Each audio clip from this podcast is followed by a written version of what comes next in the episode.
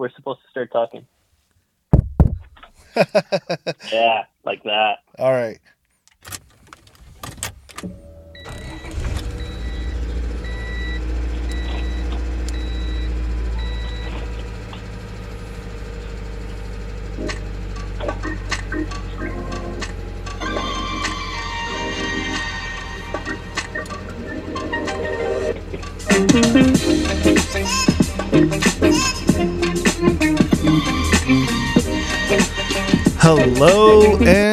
Welcome to the Race FF podcast. And today, um, I was actually struggling for some content, uh, much like 91 Octane was uh, the previous episode that they uploaded. So, um, I did the mature thing, which was I researched the topic, I got more information on it, and you know, I figured, all right, I have this information ready to go. We can go ahead and do that.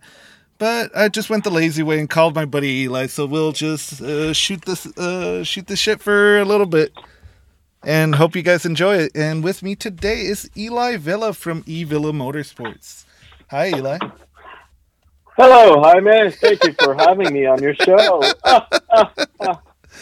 So I, I, I pranked Eli like 20 minutes before. I, I called him while I was on uh, I was driving to or driving back from O'Reilly's, um, and pranked him saying, "All right, Eli, welcome to the show. Welcome to the race." I I was so planning on doing that, just like calling him at random, but I didn't know like what you were doing, so I I, I felt a little guilty, just a tidbit. You know, just contributing to world peace by making high performance parts for all the good boys and girls out there. So You know, some under- people call me Santa, but I just like to call myself Eli. Uh yeah, so Eli specifically focuses on uh Kia, Hyundai, and he's a master fabricator, uh making Oh no, master, nope, nope, nope, nope, nope. I'm not gonna take. I mean, you do Uh, the design, implementation, uh production run, logistics, uh accounting. That's master level. um, I wouldn't say it's master level, but it's kind of like GameStop. I just like the stock. So Eli is an old friend of mine. Um, back when he lived in uh, SoCal, and uh, was a great inspiration uh, to me when I first met him because you know I am a front wheel drive aholic. I love front wheel drive cars, mainly because we're always the, butt of the joke out on the racetrack. Everybody kind of like looks down at us because Miata's always the answer, and people like Eli and me always want to go ahead and say, eh, not always. So um, we like to rebut that. And Eli's a very accomplished driver. He's uh, won multiple awards uh, with NASA Pro Racing. He's uh, done a lot of um his own uh, stuff with uh, Pierce. Is, is that correct, Pierce? Yep. Uh, doing the Pierce. Veloster Challenge, and he was always known as uh, the crazy guy that would take out cones and had the nickname of the Cone Man. So I, I look up to Eli a lot um, in terms of his driving skill. Uh, oftentimes, when I'm not getting the lap that I want to, I just imagine Eli's in my passenger seat yelling at me, telling me to uh, don't don't hit the brakes until I see Dale. Yeah, but see him, but not meet him. There's a difference. There's a difference. Just enough to high five him.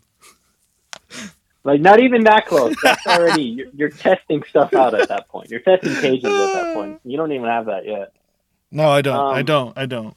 Yeah, definitely yeah, we'll that. And then, um, like spoiler alert for everyone. Uh, there's going to be a special guest on on Jaime's next track Mm. That we're getting ready for. As a matter of fact, aren't we, Jaime? So yeah, um if you heard the previous podcast, that was our TT roundup of the first round of NASA time trials, where we took the EG for its first uh, competition run. It did really well, um, and now I'm doing a couple last minute things to get the car ready for this weekend. So when you guys hear this, this is actually being recorded Sunday night. So I am kind of pushing up into Um, what's you? what was that? Um, I am pushing up into kind of like the time frame. The car is pretty much all set. Um, I just finished installing new brake pads, Hawk DTC 60s, new rotors. There was like some stiction issue with the previous uh, setup with the Hawk Blues that caused like bad wear um, on there. And I'm adding a AEM cold air intake, um, the dual chambered one. So tomorrow I will have it um, dynoed uh, again, not for power, but to make it a little bit more reliable. Last event, um, the air fuel ratios were really bad according to the tuner. So we're going to go back now that I have the AEM uh, fuel pressure regulator installed um, and I set the base um, fuel pressure according to factory specs. So from there on, they're going to go ahead and tune in and uh, make sure that it can run reliably and safely on a 91 octane so that um, I can not have to spend over like 60 70 dollars on running a 100 and 100 plus octane to keep this uh, engine alive. But that's something that you know um, dealing with kind of like these older cars something that you kind of run into is we're we're pushing these cars kind of closer to the ragged edge. Me probably not as much as eli has with this uh, kia rio. Well, you know, we'll we'll jump into the Rio in a little bit, um, but you know, you got to give credit where credit is due. So the good thing about you know, like your EG mm-hmm and like older generation Civics and then Honda, Honda Challenge overall, and the good thing about older vehicles is that you can modify them without breaking anything for the most part. mm. nowadays the new technology with the new cars the actual uh, basically the forgiving level on cars is very very very narrow like Mm. any change from just an intake Mhm. will start messing with a car really bad you know, to the point that it'll lean in out and actually you'll you'll end up either prematurely prematurely losing the car like the engine or just wreaking havoc without like a tune so cars are like really sensitive nowadays which is very surprising You're Um, not wrong on that. And I actually um, was speaking to um, Carlos Valenzuela, uh, who um, runs Auto Fashion Civic Type R. And apparently, on the 2020 Civic Type R's, they have a lot of electronic um, gizmos in there and um, programming that can make it problematic when you're trying to take it out and do a time attack uh, type of event. I remember he was uh, struggling with uh, the car going into limp mode because the oil temperature was not in the ideal range and the car would just go straight into limp mode. Now, I got a chance to drive a Civic Type R, an older generation from the 2019 2021. I'm not exactly sure which one has this uh, issue, but as I remember, um, Auto Fashion was uh, using one of the newer ones and yeah it, it's uh, problematic it gave him so much problems and when i drove uh, unaccepted pods uh, tony's uh, civic type r for when he did his nasa event i mean that car didn't miss a beat but it was an older model without the newer um, i guess nannies or programming in there and i never had any issue or overheating and i took it out on both uh, Buttonwillow and uh, Auto Club, which are kind of famous for pushing uh, cooling systems uh, to kind of the max.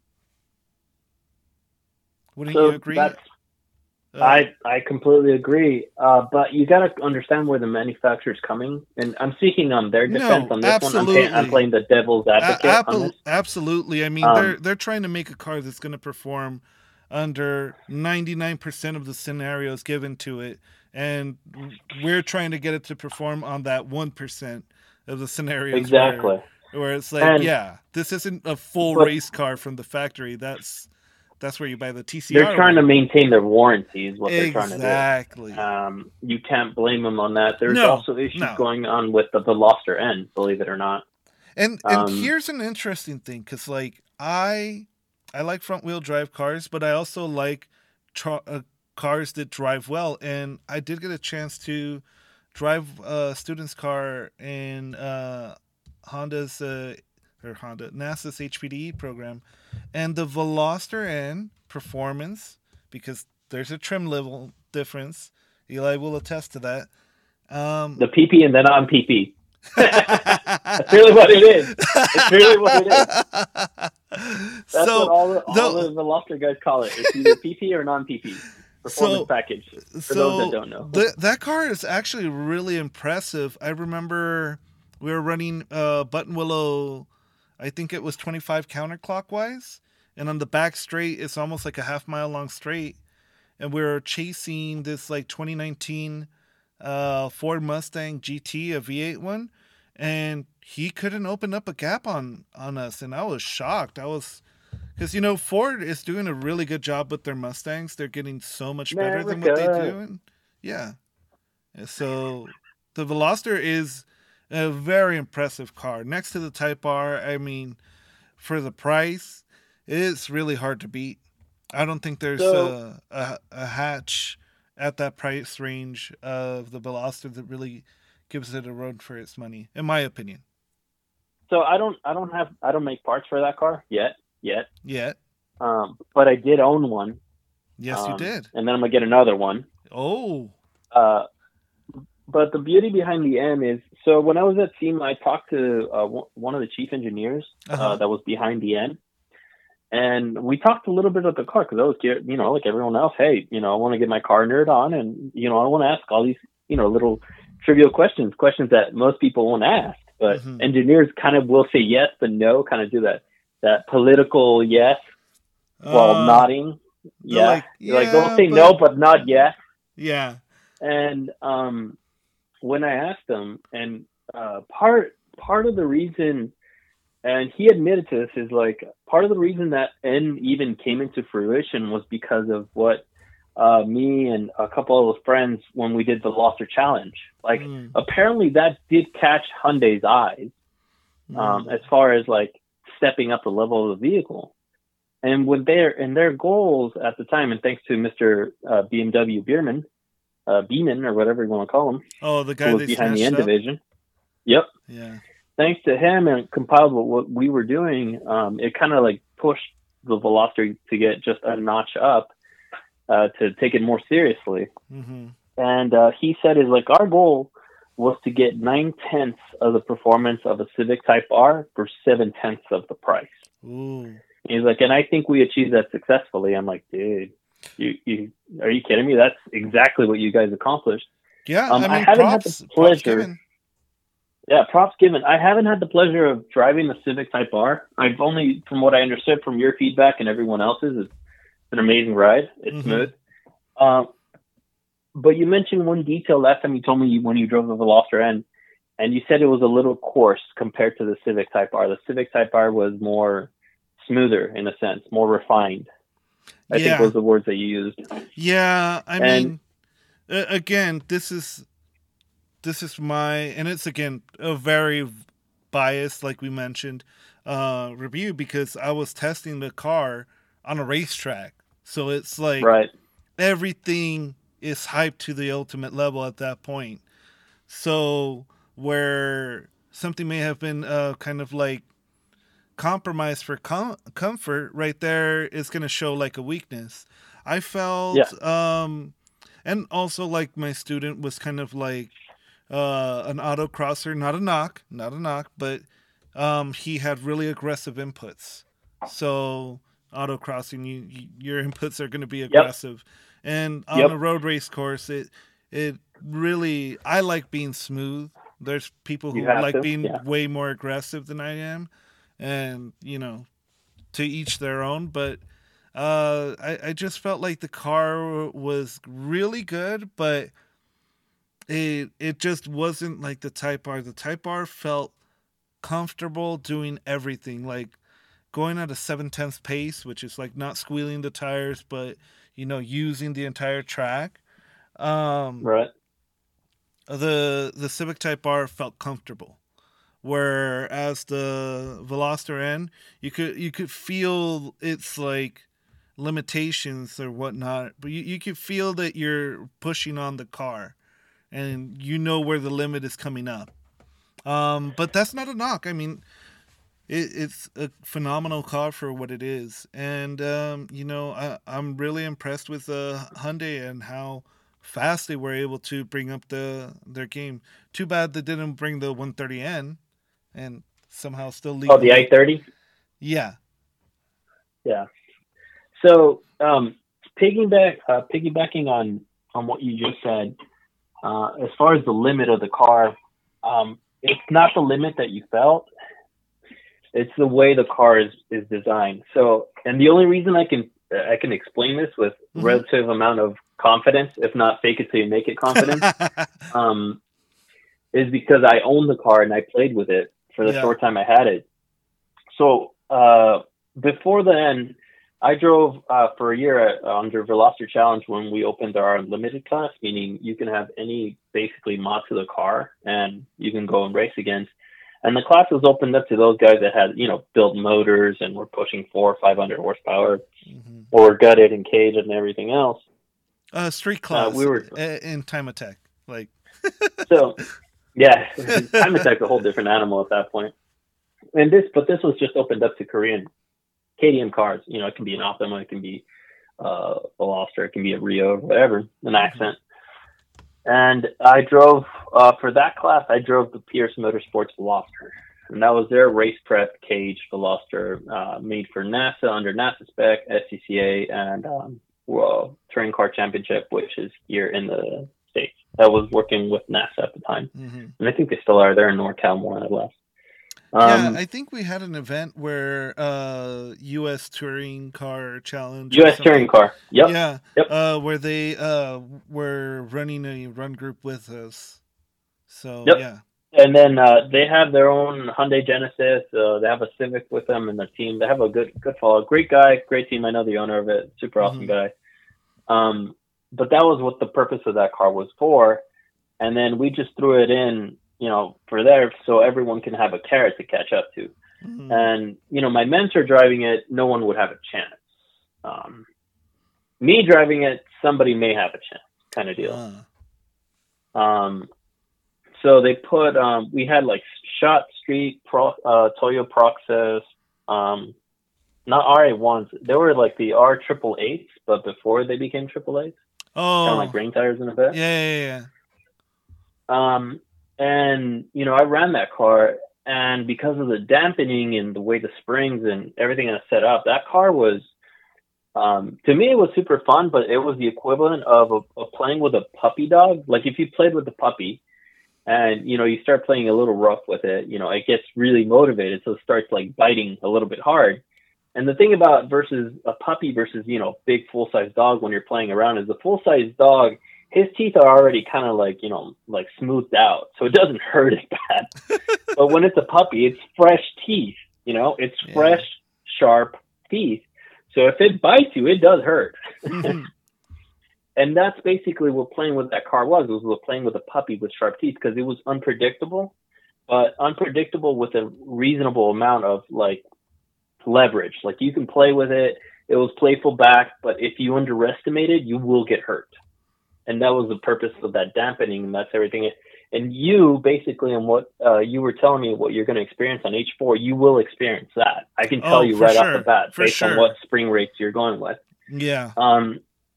So at that point, you're starting to practice. Um, you're practicing a bunch of different, um, basically not driving theories, but practices or methods. Mm-hmm. Uh, from rotating the car properly to throttle steering, uh, you know, to left braking, you're using all these nuances to better rotate the vehicle. Um, driving front wheel drive is way different than rear wheel drive. Uh, principles as far as like the basics are are you know entwined with rear wheel drive, but as yeah. you start reaching a higher and higher level of driving, uh, you will start seeing you will start picking up nuances that are only specific to that particular type of uh, driving vehicle, whether it be all wheel drive, four wheel drive, or front wheel drive, or rear wheel drive, or whatever drive you want to call it. Yeah, and um, I mean those those things um, for the average person. I mean, to be fair, like those nuances are really you're you're talking about like the top twenty percentile of tri- of drivers that are road racing and doing those things because Yep. the And the that's average the track Pareto principle person- you're talking about. Yeah, And that's exactly it. yeah. So you don't nailed it. So don't feel like, oh, I, I've got ten track days under my belt, um, front wheel drive and uh, rear wheel drive. I, I can't drive either or. No, you, you you're still fine. You're not you're not there. Like what we're talking about, the differences are within a second of each other in terms of how how you um, would be able to gain or not gain if uh, you applied these methodology or not. So a second Okay. to two seconds or something like that is kind of like what you would what you would expect to gain on there. Again, at that limit, phew, a second is a lot of time. So, uh, with that said, um, those kind of advanced techniques, uh, and that's for everyone listening to the podcast. Like, don't even worry about it. You'll get them as over time, hmm but uh, don't try to jump to them immediately. Uh, Yeah. First, become really well known with the with basically what you have. Get really comfortable with the basics. um, be really comfortable at the track, get all that stuff set up. Um, what I will tell you is uh, basically uh, 99% of all the driving and all the everything that you do, the difference between winning or losing, and even wheel to wheel, time attack, whatever you can, like 99% of it is mental. I'll be honest with you. I'll be honest with everyone else. Yeah, uh, I mean, you're not wrong. All mental. You're not um, wrong. I've met I've met people that haven't been to the track, uh, but have been I've done off road, I've done you know riding motorcycles out in the desert, quads, all this other stuff, and they've re- very limited ever gone to the track, and they are pulling sub uh, minute fifties at Willow Springs, you know, with a beat up, clapped out E30 BMW hmm you know, and it's cage. And and that's just because of the feeling that they have. So with that said, if you're new to the track and you're like, all right, well, I need to pick between front wheel drive or rear wheel drive, I'm like, just pick the car you have and don't throw any mods at it and just keep going to the track as much as you possibly can. So that Now, brings me this- to your to your Kia Rio because essentially that's what it was, right? Good pivot. So so the Rio was Of course, I pivot. Uh, I drive front wheel drive. no, no. Eli, are you still there? yeah, Oh, yeah, I'm I'm here. Can you hear me? yeah, I can hear you. You said Uh, good pivot, and I, and I and I said, of course I can pivot. I, I drive front wheel drive. Funny guy. Uh, you can pivot on railroad drive, but it, it doesn't end well if you don't do it right.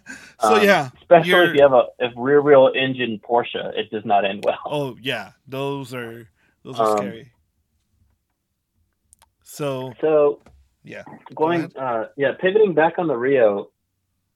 Uh, so it's the the story behind that car is interesting because um, if you would listen to John at 91 Octa, I think there's a I think he still has the podcast where uh, I came out in it. Oh yeah, it's, it it's in the into- archives. I gotta find it. Um, but if you listen to that one, like shout out to John 91. I've, I've listened to their podcast. They're awesome guys too. Yeah, shout out to John. I, I I love that guy. He was my student. And yeah, I I, lo- I love them. I I constantly lean on him for like uh podcast information, and I know he yeah, listens yeah. to. So yeah, love that guy. So yeah, shout out to him. And then uh, he may be going to AAA, so we might run into him. oh, he is. Um, so uh, so uh, that's he'll tell you the full story about the Rio because he had a Rio before, and I I literally talked about how that came to be, and and, and there's like so much good info that I won't spoil it. If you want to listen to it, you're welcome Mhm. to. But so the Rio was more or less um, an investment decision, which is pretty stupid when you think about it when you come to cars and stuff like that. but Um, but explain. but the premise, of, as I explain it, it sounds worse, really. But um, basically, at the time, I had a Subaru STI that with that I had my mentor at the time, which I wasn't my mentor yet, but he Jim basically built the cage for it. I told him what I wanted to do. He's the one that pushed me into driving, and What year everything else, STI? Because there, any Subi fans right here want to know what kind of eyes it had.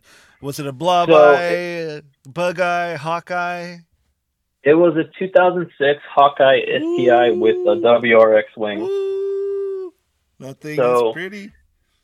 and the uh, yeah, it was like in a gunmetal gray, uh, beautiful car. I had both the gold and silver BBS wheels. Um, and not even. Uh, but what I did go into, it's funny. Uh, at the time, well, I got it. I think at the time I bought it for sixteen, and it had like hundred and sixteen or hundred and ten thousand miles or something like that. Only one and rebuild, or had, how many rebuilds? It had no rebuilds, Damn. believe it or not. Still um, the factory but it did have gaskets. A, That's uh, impressive. And factory. Oh, it gets better. it gets better. Um, I think I know why people mess them up. Um, which is why partly because I, thanks to my first mentor at the time, he's the one that taught me because it was basically to me it was a Volkswagen engine, and that's really where I started from was mm. Volks old air cooled stuff. Uh, but when I got it, the turbo was leaking and it had a misfire mm-hmm. that creeped up later on. Come to find out, it, all it, all I needed to do was a valve adjustment, but no one would know. No one knew. I was the only one that knew that it needed a valve adjustment because of basically everything it was doing. Because if you would have seen it, you would have thought, you know, they had a bent valve or something's off or valve train's off or something like that. And so I replaced the turbo, put a factory one, never upgraded it. Um, just wanted something stock. And then I did a valve adjustment, came out perfect. Um, oh, I think I got a carb legal, the the Subaru performance intake on it, um, mm. heat shield, Cobb downpipe, and a Greddy exhaust and that's all it had. And then I just no put like Cusco chassis bracing. No stage. So two? I put, I got a Cobb uh, tune. I did get a Cobb tune on it, which was like, it was just shy of 300 horsepower. Damn, that's still so much power. Um, but you know, I had a great time with that car. I took it to the track, uh, and then some other guy that had the newer generation, the hatchback of the mm-hmm. STI, he passed me. Like and you know, me like everyone else, you're like, oh, what the hell? He passed me. Is it you know the car? Do I need to go with a bigger turbo? Like I didn't know. Mm-hmm. And but I wanted to find out. Like, how did he pass me? And he told me, well, you know, I've done a couple track days and stuff like that. And then I also met uh, another mentor of mine, a coach um, that I named that just knows Buttonwillow like the back of his hand. Like the reason I'm even decently fast at Buttonwillow is mainly because of him. Um, his name is Dan English and uh, he he enjoyed that car as well. But uh, the first time I met him was at that. It was a private track. It was a Tim event on a Thursday, mm-hmm. and uh, he's the one that told me that he's like, you know, I'm I'm trying to catch up to him as well, which had like a basically a Mazda three, not a Mazda Speed, a Mazda 3 mm-hmm. own stock, and all he had were RA ones. And here I was with a built STI, well, not a built STI, but like basically a well set up STI, and I was struggling to keep up with them for the life of me, and I was like barely keeping up. And I looked at him and I said, "You're a hard guy to catch up to." And he looked at me. I'm surprised you even caught up. and uh, so, with that said, you know, fast forward, I talked to to my mentor Jim, and I'm like, dude, how do I get fast? I want to get fast as like, what is the most uh, fastest way to get become a faster, better driver? Because that's what I want. That's what I want to do. I, it's like it's written on the stars.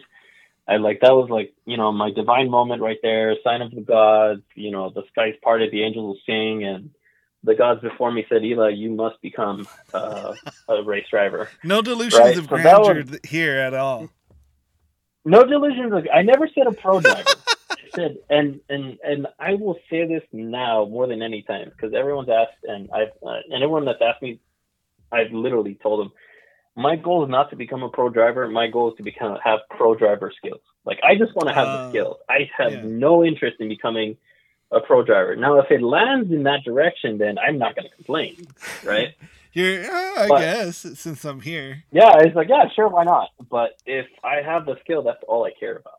Mm-hmm. And you know, to me, that's just it. I just want to be as best as possible because I enjoy driving more than anything else. To me, it driving yeah. is everything. Yeah, that's, that's the same with um, me. I, I I like driving more than I like wrenching on the car. I just happen to wrench on it because yeah. I bought an old car with three hundred thousand miles on it. I I'll give you a thought, spoiler alert. It doesn't matter what car you get, you're still gonna wrench on it. Yeah, but not um, not to the same level, Eli. Like you you got so you know, much seat time out of that Kia Rio, and how many times did you replace the engine? Uh, once, and that was because I tuned the car and, and did not exactly. like the tuning of the engine.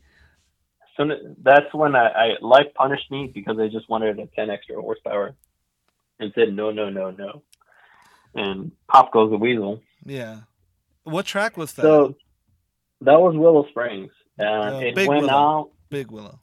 Yep, Big Willow, and it went out in turn six. So if you go crawl, you know, there's two turn two. You go up, then you go up the hill to the Budweiser sign, The and uh, then you start. Yep, and then you start heading downhill, and then you pivot, and then I started reaching turn eight, which is you know the final hill. The engine just went out. Like I I heard that pop.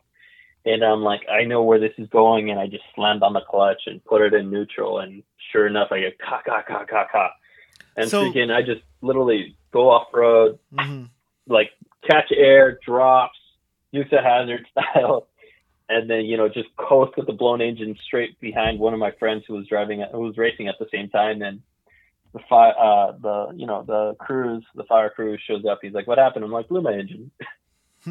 That was it. So, I mean, most people that do know like these tracks, they're probably going to go, well, uh, Kia Rio, like, what did you have done to it?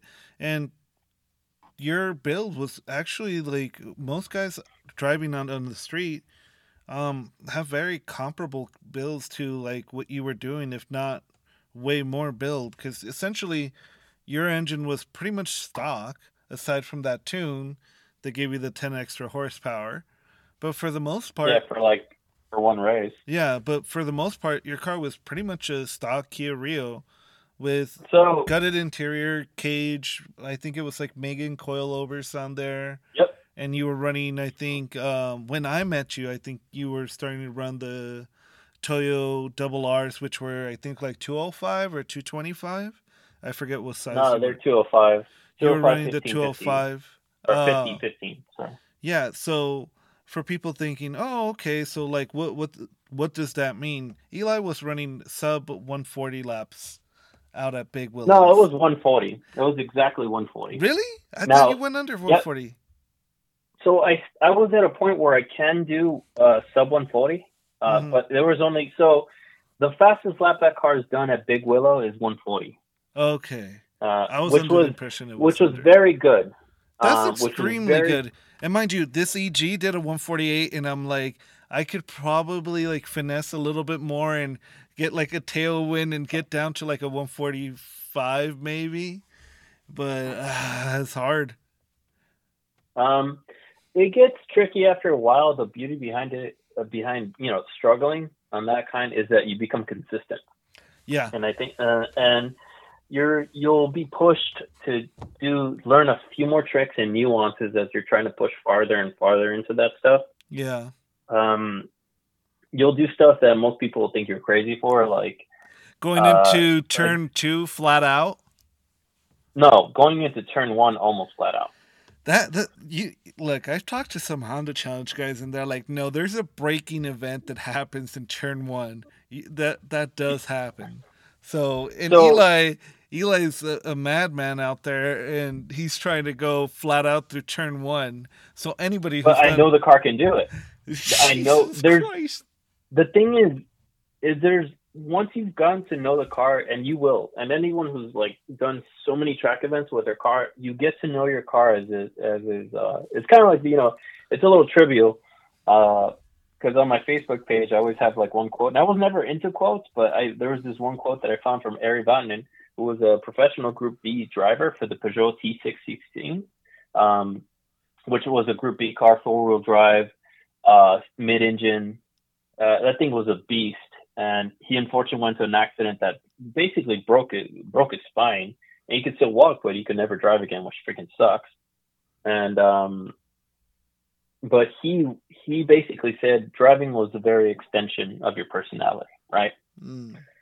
Um, so over time, you get to know that car so well that it's basically an extension of you. Mm. Um, At least and you with what- the Kia Rio, that's how it was. Because how many track days did you have with the Kia Rio? Oh yeah, I'm easily. So the, the Rio has, I think it has like about fifty thousand miles. I think fifty or sixty thousand miles. And out of those fifty thousand miles, I think it's about forty thousand miles worth of track, That's insane. Forty thousand miles. And that's including going to and coming back. Yeah, Um, but that's still like because you weren't daily driving that car for the most oh, I still was. I was. So I mean, including no, but the once it was like part- caged and whatnot. Oh, I still drove it. Jesus. Um, Christ. Now, okay, the giant so zom- zombie rat down here in SoCal, Yeah. or and orange cage and full liver livery livery? everything um, in in all its glory. Uh, the only thing it did not have was uh, that cutout exhaust. It was basically the factory exhaust. Yeah. Now, I want to mention this to every one of the readers because it sounds hypocritical, uh, but there's a specific reason I say it. Do not drive a car with a cage. It is stupidly dangerous. It's not as safe as you think. Um, if you have a half cage, that's perfectly awesome. That's exactly how you should do it. If you have a Mhm. full cage, it is the biggest no-no of your life. Unless you're um, driving I- with a helmet and your Yeah. neck uh, restraint on. And For your yeah, daily- and the neck restraint and all this other stuff. Yeah. And the reason I say this is most people's vehicles it, it has to do with the proximity uh, between you know the the A pillar bar and Mhm. your head. yeah. Okay, so for the most part, you're about four four inches away from from your head to that bar, and you may think that's enough room, uh, but in the event of an accident, a rollover, your body will move close to twelve inches. Yeah, I uh, mean, if you get hit wants. from the side, you you move. yeah, so your body much. will move, um, and you will hit that bar, and uh, you will more than likely die. Um, yeah, because you're essentially getting hit in the head with like a lead pipe, almost like a bat. yeah, pretty much, and you're getting hit with two G's of force or whatever the amount of hit that you just got faced with Yeah. a car that you were not prepared for. So exactly. do not drive with a cage car, and I will mention that right now and then because I'm a full proponent of safety. Like I care about safety more than anything in the world. And one of the Um, main as far as automotive safety. one of the main reasons why I always take your consideration to heart is uh, your background in safety, working for Stand Twenty One uh, while you were here in SoCal. So Yep. your So- knowledge based on that is just really high end. And for those that don't know, so there's a lot of uh, driver suits that are made by different companies, and in the upper echelon in terms of price and quality and breathability um, is Stand Twenty One. There's like, uh, are are they the official one for the Porsche drivers? So they're the official motorsport supplier of Porsche Motorsport and Corvette Racing. Mm-hmm. So that so tells like you a lot. that, yeah. So they are. So Stand Twenty One. I don't work for them anymore, yeah. but I'll still say it with with a high amount of confidence. As far as like suits, they are the best of the best. Like you are. It's kind of like uh, what was it like Men in Black, the first uh, the first one with uh, Will Smith. yeah. He's like when that um I think Murray is like the best of the best of the best, sir. mm-hmm.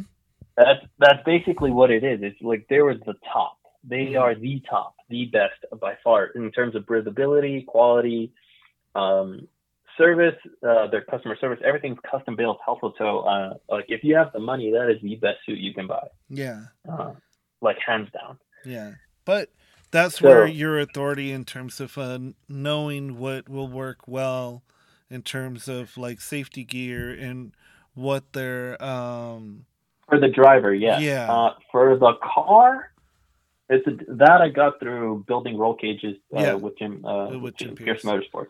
so So there was this- two. There's a split avenue when it Yeah. comes to that, and it's good to mention that the chassis brace, cages, all that stuff. I learned through you know building roll cages, understanding Mhm, the car dynamics during track, mhm. like all that good stuff.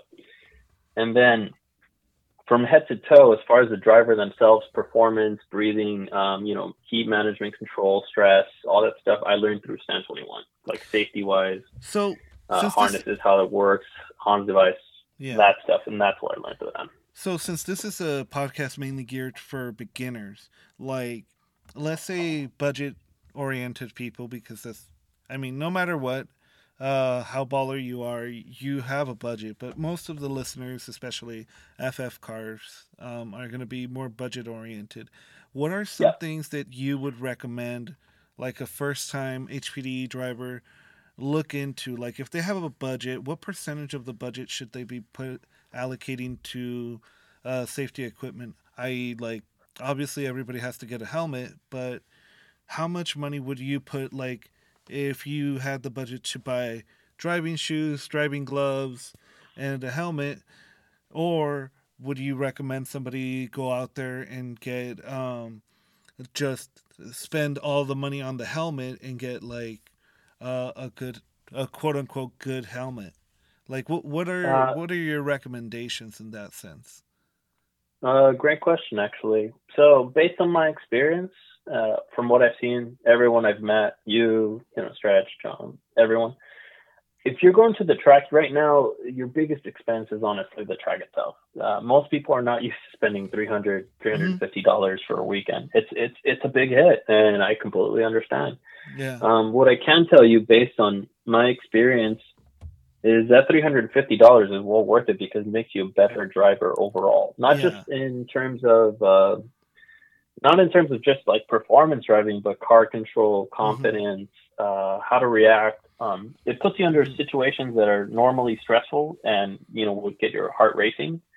Uh, and if that situation that. happens, Yeah. It it, builds it builds your it, it builds your tolerance for that, but more importantly, it also builds your muscle your muscle memory. yeah. And you know, in situations where something bad may happen, your ability to control a vehicle and handle it and know what it'll do is superfluous, and it helps you overall have a less severe outcome if something were to go bad. You know, you hit a slick, a piece of ice, someone spins out in front of you. You know how to act versus just slam the brakes, close your eyes, or do it like the '90s, you know, crash. Uh, films where you just throw your hands in around do like this face that you're gonna hit something or something like that. So, So, yeah, but like uh, in terms of I safety know, gear. so- so the, I mentioned that tangent like to get an idea. So safety gear wise, get a decent helmet. Um, there's Bell. Uh, Bell makes decent helmets.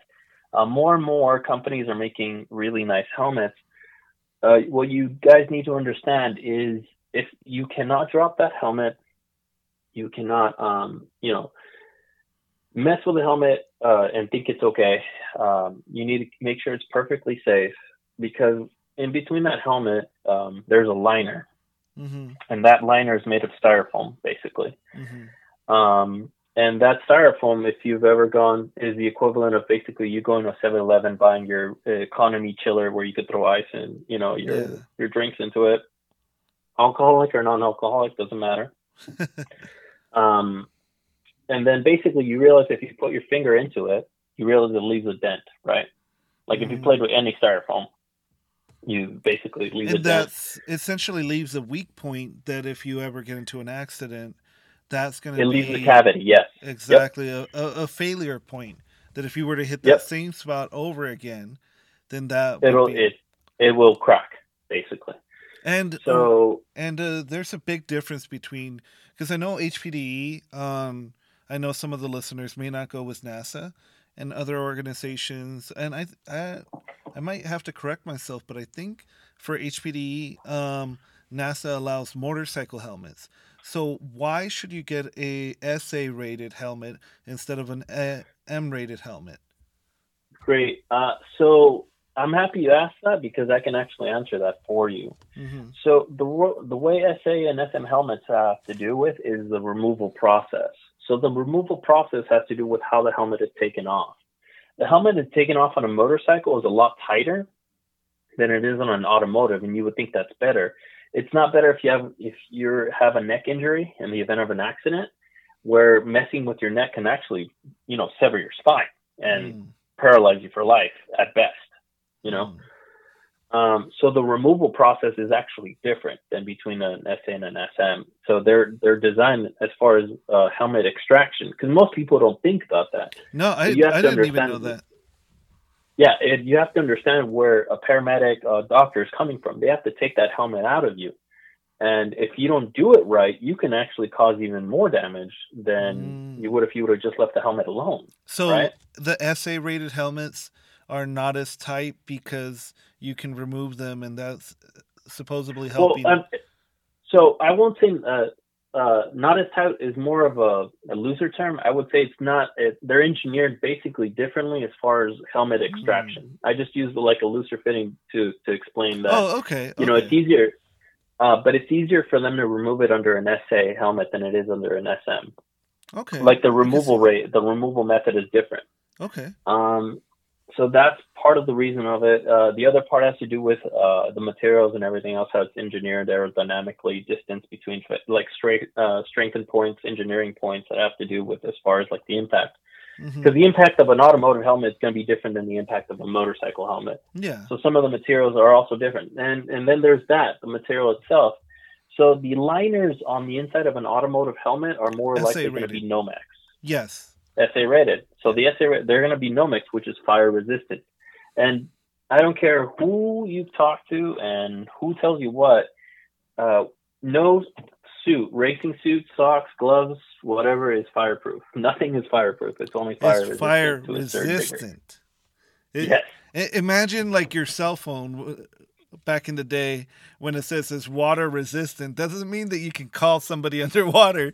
It means that Unless if you splash yeah. it it should still work and you should put it into a, bag of rice and it'll be fine. But Unless yeah. it's a nokia phone then you're perfect oh yeah freaking nokia underwater are, are there. So i think going back to my first question of uh you know budget wise a budget budget wise yeah so i'm explaining should you you know should you spend the money on getting gloves and shoes and a helmet, or would you be better served buying, putting all that budget into a helmet? Okay, great question. So uh, we need to go through a little bit more details uh, on that kind of stuff, which will honestly require a full episode, to be honest with you, because of the amount of information. But so you can spend as much as you're comfortable with. Mm-hmm. So if um, if you want to spend, you know, a thousand dollars or two thousand dollars, mm-hmm. three thousand dollars on a full set of gear, do it. Like if you're able to, like I'm not gonna hold you back. Do it. Like please do it. It doesn't hurt you. It doesn't hurt you at all mm-hmm. because I've seen I've seen street cars that are pumping up 400 horsepower and lose a, and, and, break a line or something and catch on fire. good point because the cars nowadays versus like the 90s vehicles that we've uh, kind of grown up with. Yeah. It's like the the difference is so huge. And well, huge, huge. Huge. Um so huge. obviously if you're going to recommend like hey, what's the best gear that I'm going to get? You're going to say Stand 21 but the budget is, you know, as most people. What most people won't be able to pay three thousand yeah, dollars for exactly. one suit. So, so what, I, I get in your opinion from. is like a good uh, budget oriented helmet. Like obviously, right now is great because the new SA 2020 uh, standard has just been released. So the SA 2020 helmets is really where you should be going in. Um, oh, right. here I, I have a good question. Let's say, and this is kind of like more on on my side of something that I'm uh, considering. If is it worth me like buying a 2012, 2015 uh, Arai helmet versus a 2020 SA rated um, like Simpson helmet, which I would, in my opinion, consider not as high quality as an Arai helmet. What what would okay. your point be? Point of view. That is an awesome question. So, uh, point of view. Okay, so you mentioned the most affordable helmet. If you can't afford a Stand 21 helmet, and this I heard heard it from the owner himself of Stand 21. So that's that's a good. So this is legit, and the owner of Stand 21, that dude is you know total French guy, like 100% French guy with the accent and everything else. Speaks like you know good English, fair English. Uh, but that dude is 100% zero BS. Like that dude is up in your face, and if it's one thing he cares about, it's safety. And the way and the reason is how he started his company. Because uh, his friend caught on fire, and he didn't have anything like to do to cover oh, it, and he didn't see anything out there, which is what prompted him to make Stand 21. Mm-hmm. Uh, so he's like a zero BS kind of guy he he helped develop gloves with Ayrton Senna. Like the outside seam gloves are him working with Ayrton Senna. Everyone copied it. The floating sleeves that you see on the suits, Puma, anyone else, Alpinestars, everyone else that floating sleeves. He actually developed the floating sleeves with Alain Prost. He was the first one to do it. So a lot of the developments that you see all across the world with different brands are all basically spin-offs, knockoffs, and copies of Stand 21 for the most part. So this is like as legit as you can get. Yeah, so, so what is his opinion? So his opinion is if you can't get a Stand 21, get an Arai. Oh, there you go. And he said it because he's like he's seen the engineering behind it, he's seen the factory behind it, and he's like he is impressed. He's like, you know what? If I if you didn't have money for a Stand 21, get an Arai. Wow. So, in Uh, your opinion, uh, an Arai 2015 So- would still be a better product overall? In comp- So, like if you that- were going to spend six hundred dollars and you had like an Arai GP5 or whatever, uh, 2015, you would recommend the Arai 2015 over like a Simpson Bandit or whatever that was cheaper, So- but it's a 2020 uh, standard. So going back to that part, so here's Okay. the difference. The standards between 20, uh, 2010, 2015, and 2020, each standard is different actually. Yeah. There's additional re-engineering, everything else. Snell actually, uh, when I was with Stand 21, they were showing what their changes were for the 2020 platform, Ooh. which basically had to do with instead of because they've done like Snell does such an amazing job for a small company hmm they do so much work. Like that, you have to understand, Snell's not some massive organization like FIA. You know, they're the equivalent of like all you know all the friends that we know, you know, together to build a, a safer helmet. That, that's basically their size, honestly speaking. That's wild. Um, they're very small, uh, but they have such a such a massive amount of like passion towards safety and promoting that that they're continually re-engineering and building better safety standards based on the data they're getting from people that get in accidents, uh, testing, uh, improvements from all these other manufacturers and feedback um, of drivers and people that are that are showing stuff. So what that, you're hey, saying look, is this- from 2015 to 2020, we're talking about a huge jump of like safety engineering. In general, from 2010 to 2015, from 2015 to 2020, there's all the improvements are very massive. So it's um, not it's not like one of those uh, that it's like oh it's a new edition and it's just because the glue is going to be newer or whatever than in 2015. No, Yeah, there's so- actual physical changes that happen There's in that. physical changes on it or Wow. new standards that are invoked and tested to make sure that um, that it meets that standard. Uh, and just uh, and so and just so you know, there's two standards right now. There's Snell and there's FIA. well, FIA is the global standard, right? FIA is the global standard, and it is a lot stricter than Snell. So to give you an idea, Snell's like, all right, you do this, and and uh, there's SFI, but that's another subject that yeah, we'll get yeah, to yeah. another time. We're, we're Um, but as far as like helmets, there's now and they can only do so much, right? For you to have the FIA standard, you they have to know where you got the material from, have basically everything. It come on, kind of like a NASA level spaceship. Everything has to be traced down to the source, like Okay, so even there's, from where it came from, the mining area, kind of. There, there's right? batching information, so if there's like a fault, There's there there's a Yeah. traceability. They know like, oh, this bolt broke, and the reason is was a bad batch from this specific manufacturer. So everything has to do with the material, where it's got, what materials used, where it came from, and all this other stuff to a certain degree. It's like the the FIA standard is way higher than the uh, the regular Snell standard, which is why you see FIA helmets, which are 8860, which is a Formula One grade helmet, uh, way more expensive than a traditional Snell helmet. Um, now, now mentioning that aside, FIA made a more economy version standard, and I think it's 8859, if I remember correctly. It's been a long time. So if you Um, were to 88 get that standard, like let's say I was out in uh, abroad or whatever, and I found a helmet and it just fit beautifully, and I was like, let's say in Europe or Japan or whatever, Mhm. and if it was that FIA standard, could I then coming back to the US say, hey, I, this one does not have the SA 2020 because obviously that's a America or North America only requirement, but it has the FIA one. That one would supersede the S, SA 2020. Is, am I wrong in that uh, assumption or is that correct? That is a great assumption, and it'll depend on the organization, Ah. unfortunately.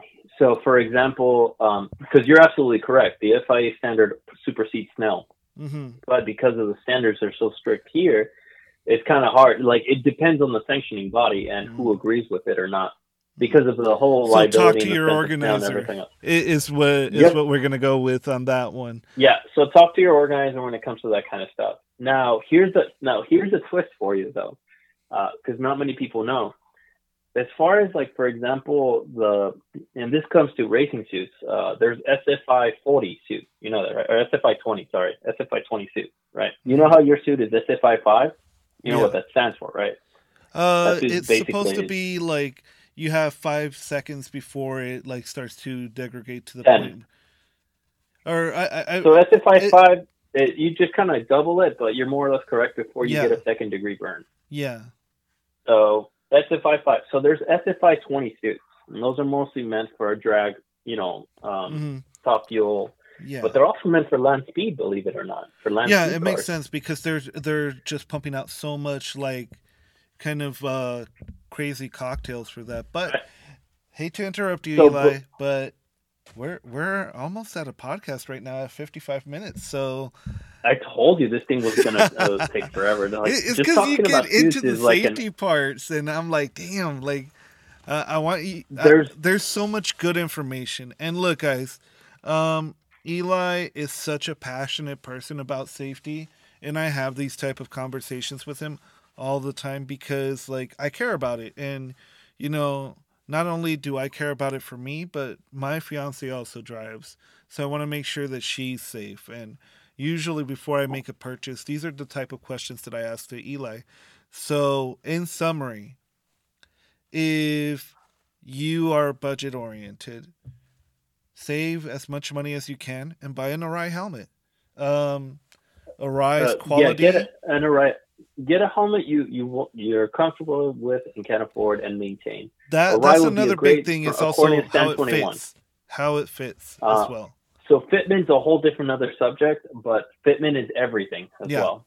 Um, So if you're gonna get a helmet, also- try it on. Yeah. Try it on. So try, yeah, do not buy anything online. Just go to the store, try it on, find out if there are adjustable cheek pads and everything else. Now, more and more companies are starting to do that. Stand 21 was the one that was doing it for the longest. uh-huh.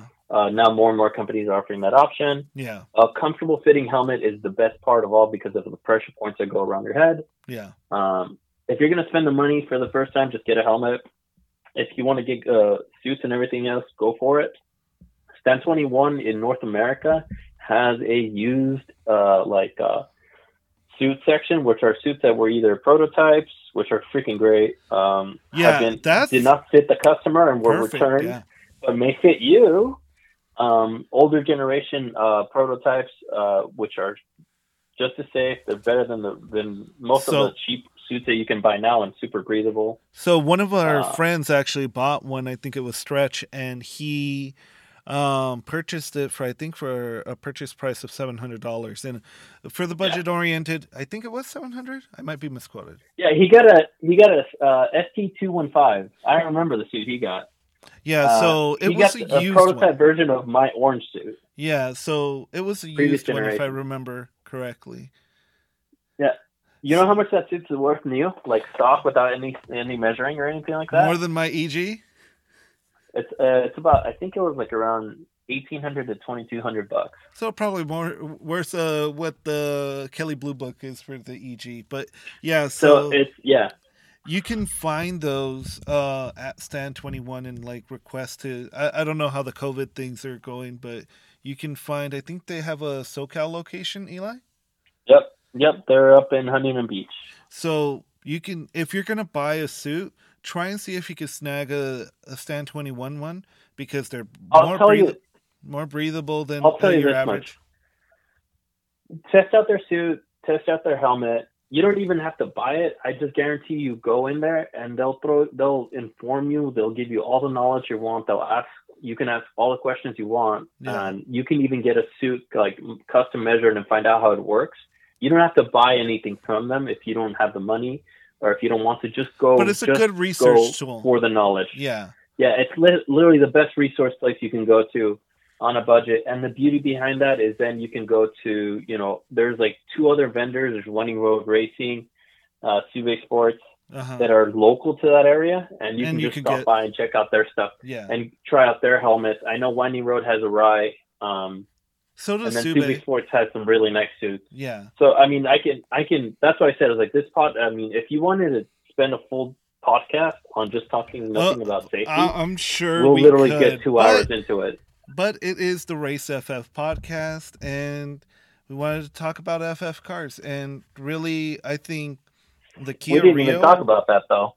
we, we we did. You we talked about how how many miles that uh, uh, Kia Rio uh, got on road racing, and I think that was one of the biggest uh, points of like how you got to be so good and compete and do an enduro, a NASA enduro, all by yourself. I was uh, part of the team that was refueling and giving you ice. Um, yeah, I wouldn't have done it without you guys. Yeah, Honestly speaking, so, I, I don't think I could have pulled that off. Eli is still I, I look at him as my senpai and he always notices me. So um so um FF cars like obviously Hondas are number 1 in terms of like what more people think of as like road racing FF cars, but Kia Rios are a solid platform. 91 octanes uh, John had one. He did really well in it. I still think he could have uh, gone further along in his uh, NASA. He would have. He would have. I think just NASA he had journey. issues with. Yeah, Yeah, but you know, with that, I think we can call this an. but he's still in it. Huh? He's still in it. Uh, John's still racing. I think that's all that matters, honestly. At the end Oh the yeah, and Um, he and he's got a beautiful M3. That thing is is really nice, and I'm I'm really impressed with uh, how he's done. Um, especially when he had that whole issue about uh, getting a trailer and whatnot. It's such a nightmare. So you know, Yeah, I'm really proud of him uh, doing that. So I am going to be looking forward to seeing him. At, Same here. I gotta, I gotta lecture him because he's throwing too many mods into that car. I, I don't think And- he's doing that much in terms of mods. He, I- he's doing I like prop- legitimately know he is. He's Uh, already gotten way too many mods than I would have on my car. So I know for a fact he's already But- going overkill. true, but at the same time, you know that is what he wanted to do with the car. He wanted to build a. Really and I cool- get that. Yeah. But here's you know here's here's a tidbit that I want to mention to everyone else. Like Yeah. if you if you learn nothing, if you just wanted to listen to the end of this podcast and find out what it all was about, is this: do not throw mods into your car other than just like pads and oil. You know, just drive the car. Do not throw because the more mods you throw into your car, the more you fall you fall into this like self fulfilling uh, loop of that Mhm. you have to throw more p- parts into to make your car faster, and that actually makes your car both undrivable and unsafe for you at your current level, Yeah, and it makes and, it harder for you to level up. and like you were saying Um, earlier, like the biggest thing that you should invest in with road racing is road racing events themselves, and if it's Yeah. you know you have the choice of getting coilovers or going with stock suspension. Um, Or just go for- lowering springs if you wanted to find a, a median. Yeah, or or just buying shocks or whatever. Um, but Yeah. yeah. with that, I think we have an episode. Eli, thank you for coming on. I was really struggling to figure out how it's going to stretch uh, to get an episode in here, and now I don't No have to pun stretch. Uh. I'm I'm trying to. Uh, oh, there! I hit the wrong. that was awesome. I hit the wrong button. I'm keeping it in. But yeah. So with that, I think we'll end this episode and the next episode will be over at Auto Club Speedway, right? That's uh that's the plan. And you're gonna be there, right? Yeah, pretty much. I think I already got the plane ticket. I got the rental car ready. If it wasn't from uh Turo, I, if it was from Enterprise, I probably would have enrolled in the track day. But Oh, that's another shit. story. Yeah, and with that, thank you for listening to the race. Thank you, buddy. And we'll talk Eli, soon. thank you. Thank you.